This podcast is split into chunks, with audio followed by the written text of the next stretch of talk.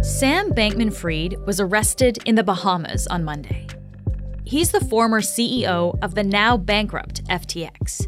It's a crypto exchange, which at one point was worth a whopping 32 billion US dollars.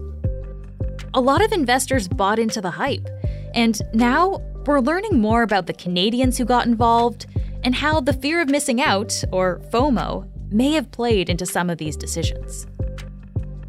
Today, Temur Durrani is on the show. He's the Globe's technology reporter, and he's been talking to some of those Canadian players, including Kevin O'Leary and the Ontario Teachers Pension Plan. I'm Menaka Raman Wilms, and this is The Decibel from the Globe and Mail.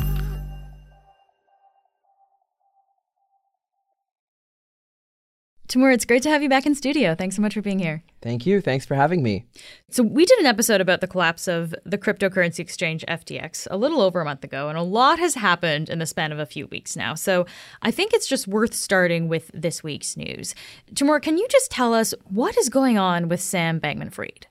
Definitely a lot is happening with Sam Bankman Fried. Um, so this week, he actually uh, was arrested in his apartment complex in Albany, in the Bahamas, by Bahamas police. Um, he is facing U.S. charges of criminal fraud and conspiracy, um, and he's now facing a maximum sentence of 115 years in prison if convicted on eight counts. Um, and he said in court that he will be fighting an extradition to the U.S. Hmm. And so this is essentially the idea is that he he defrauded investors here and there's money missing. So like what are the dollar amounts that we're talking about here? So we're talking billions. We're talking at least uh, around 5 billion that he has confirmed actually in interviews um, that he has been doing and he has confirmed that 5 billion were taken from FTX uh, to go into Alameda Research, which is a company also uh, founded and was run by Sam Bankman-Fried up until recently. Uh, the CEO that's taken over FTX uh, John Ray, um, has also talked in bankruptcy court very candidly about what he has quickly been able to see behind the scenes with the finances and the books um, of FTX. And some of those details that he's talked about, you know, in his own words, he's described it, it was an absolute concentration of control in the hands of a small group of grossly inexperienced, non sophisticated individuals. Okay, so so so what have we learned from from the charges against him? Like what are what are federal prosecutors alleging that he did? One thing we've learned is actually that it was maybe happening from the start. Uh, since FTX was actually founded, all of this was a big brazen scheme. So they've actually called it um, a brazen multi-year scheme that started since at least May 2019. This is the SEC actually from the U.S. that has alleged this. Um, that 1.8 billion dollars from equity investors were taken in by uh, Sam Bankman-Fried, in which uh, FTX was concealing that it was diverting customer funds to Alameda Research. In the indictment unsealed on Tuesday morning, U.S. prosecutors said uh, Sam Bankman Fried engaged in a scheme to defraud FTX's customers by misappropriating their deposits to pay for their expenses and debts and to make investments on behalf of Alameda. Wow. So this is a, a real fall from grace then for, for Sam Bankman-Fried, uh, facing the, the maximum sentence of 115 years in prison. Uh, so let's kind of break this down a little bit more. One of the things he managed to do was to get a lot of big names on board, uh, including Canadian entrepreneur Kevin O'Leary. Uh, he's a venture capitalist that people probably know from, of course, like Dragon's Den and, and Shark Tank. Why did Kevin O'Leary get involved with FTX? So I interviewed Kevin O'Leary recently. He's someone who I've talked to over this past year multiple times um, and has been surprisingly candid with me in interviews. Mm. And when I talked to him about this, he described to me a very, very important thing that he hasn't told many people about, about the first time he met Sam Bankman Fried.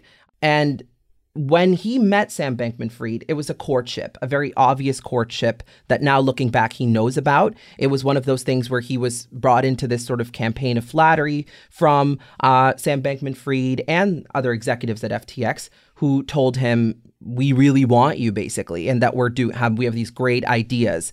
So FTX was courting Kevin O'Leary, essentially. They wanted him on board. Yes, yeah, not just him, but also a lot of other people, um, and that's kind of what became sort of this FOMO, this fear of missing out that they created with all these people. Um, so with Kevin O'Leary, they actually told him uh, that you know Tom Brady has signed up, that Gisele Bündchen has signed up, um, that you know all these other people might sign up, like Steph Curry, you know these big sort of celebrities out there um, that we have now heard have been impacted by the collapse of FTX. Um, and that's what was sort of the FOMO that they created around it. Where did where did they meet, and how was how did this courtship unfold? So I've increasingly learned um, over the course of the reporting for uh, this story at the Globe that um, you know there was a conference last year in 2021 in Miami that seems to be this sort of pinnacle point uh, for FTX, where right after this conference, everyone seemed to want to sign up to pay millions of dollars, if not billions, to FTX. Hmm. Um, we now know more than a billion at least was raised by these big institutions. Um, but all these big institutions were present at that 2021 Bitcoin conference in Miami, which was this big, you know, hoopla, um, big parties going on, you know. And at this conference, there were big, big, big conversations happening. One of which was Kevin O'Leary's conversation. And that was the first time he happened to meet Sam Bankman Fried. Um, he was courted, very much so. He found um, uh, Sam Bankman Fried to be charming, articulate, hmm. um, and he thought his ideas were interesting. And then the next day, he gets asked, Hey, we're looking for brand ambassadors. We're looking for spokespeople. Are you going to sign up? Because we're looking for someone who knows this regulatory space. Because you know, the big sort of hoopla around FTX that really happened was all around this idea that they wanted to play friendly with compliance and regulatory bodies and agencies. You know, so people were on board well before Kevin O'Leary signed up. But this pinnacle point in Miami was very important hmm. because then millions slowly, weeks after, started signing up. So this is this conference in Miami, it sounds like this is where you're talking about this idea of FOMO. A lot of this may be started where they're starting to court these celebrity um, personalities. Kevin O'Leary, celebrity investor, right? People look to him about what he says about where he puts his money. He gets on board here. And he had money invested in it too, didn't he? He did. He had a million dollars US of his own, um, you know, personal accord invested in it in an equity stake. But then they were going to pay him $15 million as well for his services, which, you know, among other things. He was a spokesperson. You know, he was the face in a lot of ways. And we've seen him be the face of a lot of things, especially here in Canada too. Um, but this is what he was doing with FTX. Hmm. And so does that mean that O'Leary then lost lost his money too when FTX filed for bankruptcy? Certainly he did. Um, he's at least, he knows for sure, lost $10 million US out of his mm. whole hmm. deal as a whole. Um, some of that money he claims has gone to, uh, you know, uh, lawyers and that kind of a thing, 4 million or so he claims. Um, another thing that's quite interesting is that, you know, the money that he was paid or to be paid was paid to him also in crypto. I guess what are the are there criticisms now of, of, of his role in all of this? There are staunch criticisms against him um, because he did boost FTX and he failed to spot any irregularities from the many that would come to light just over a year later. Uh, I mean, you know, this guy was going out trying to, you know, use his power as someone people trusted and telling them this was a great thing. We'll be back after this message.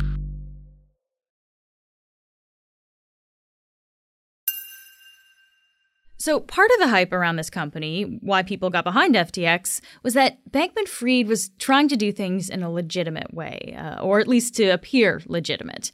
Uh, and Temur, you actually spoke to him in the summer when he was trying to get into the Canadian market. So, why did he want to get into Canada? Like, like what was the appeal?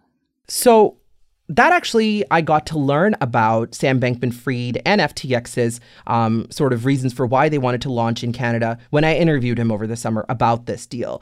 And he, in a quote to me, said, We're looking to expand in places where regulators are working with the sector to create meaningful opportunities.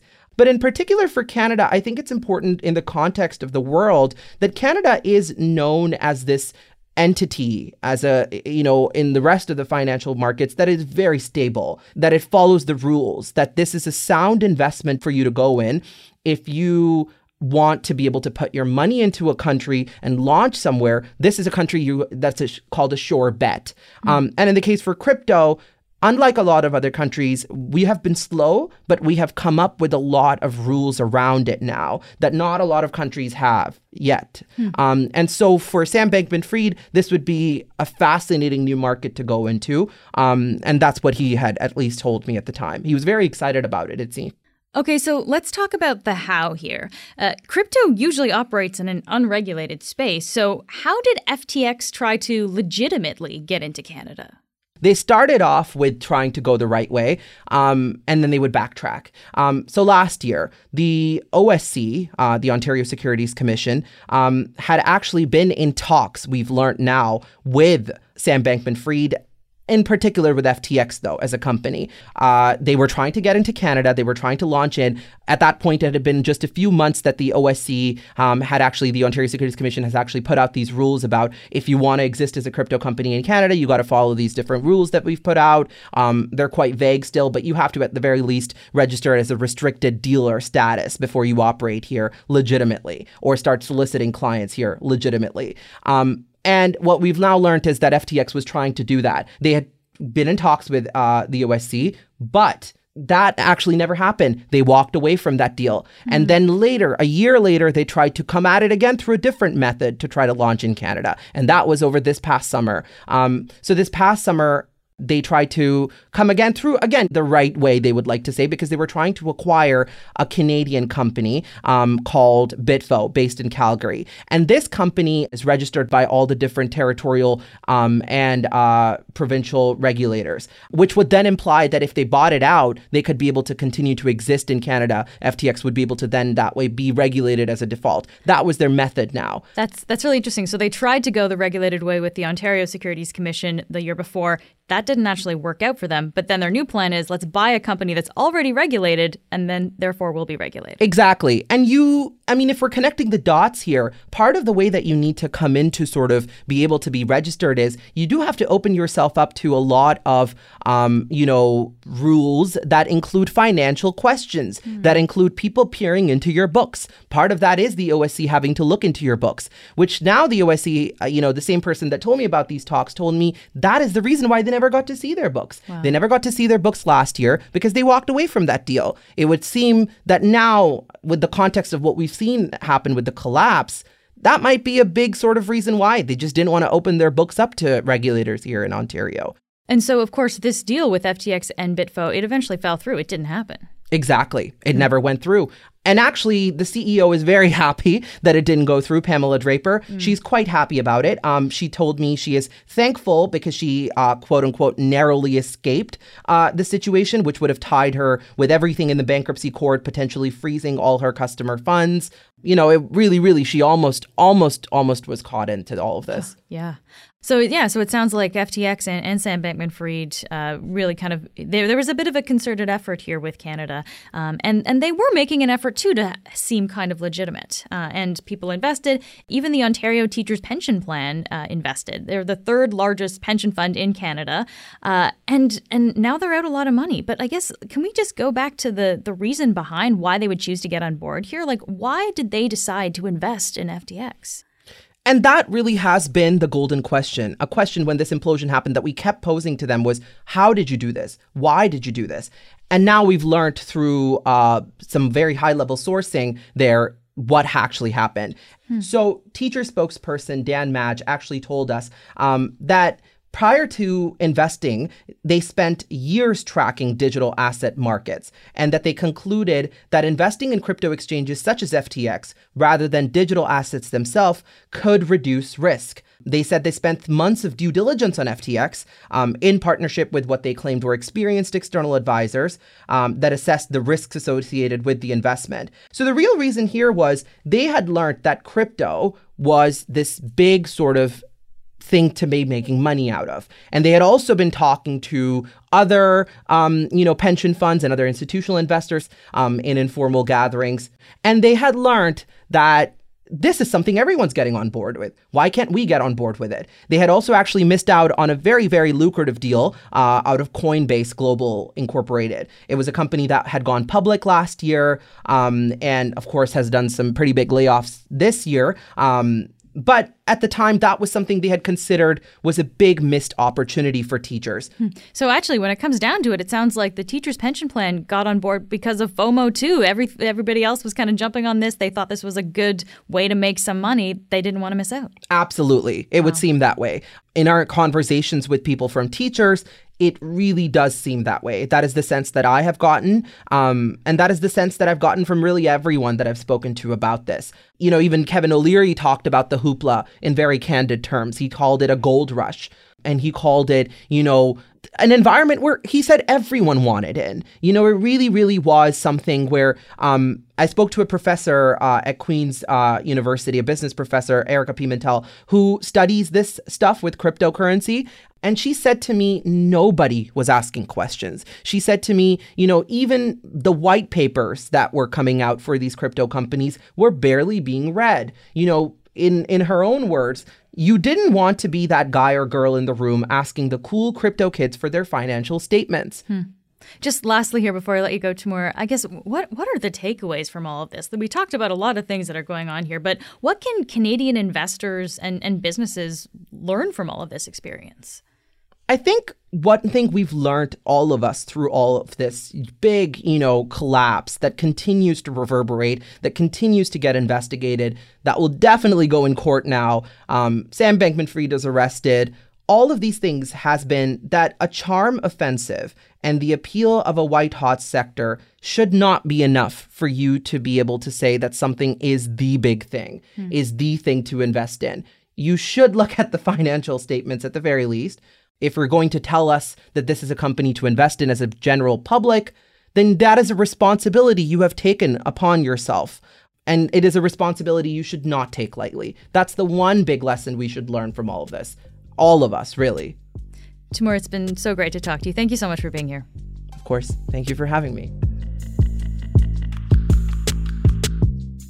That's it for today. I'm Menaka Raman Wilms. Our producers are Madeline White, Cheryl Sutherland, and Rachel Levy McLaughlin. David Crosby edits the show.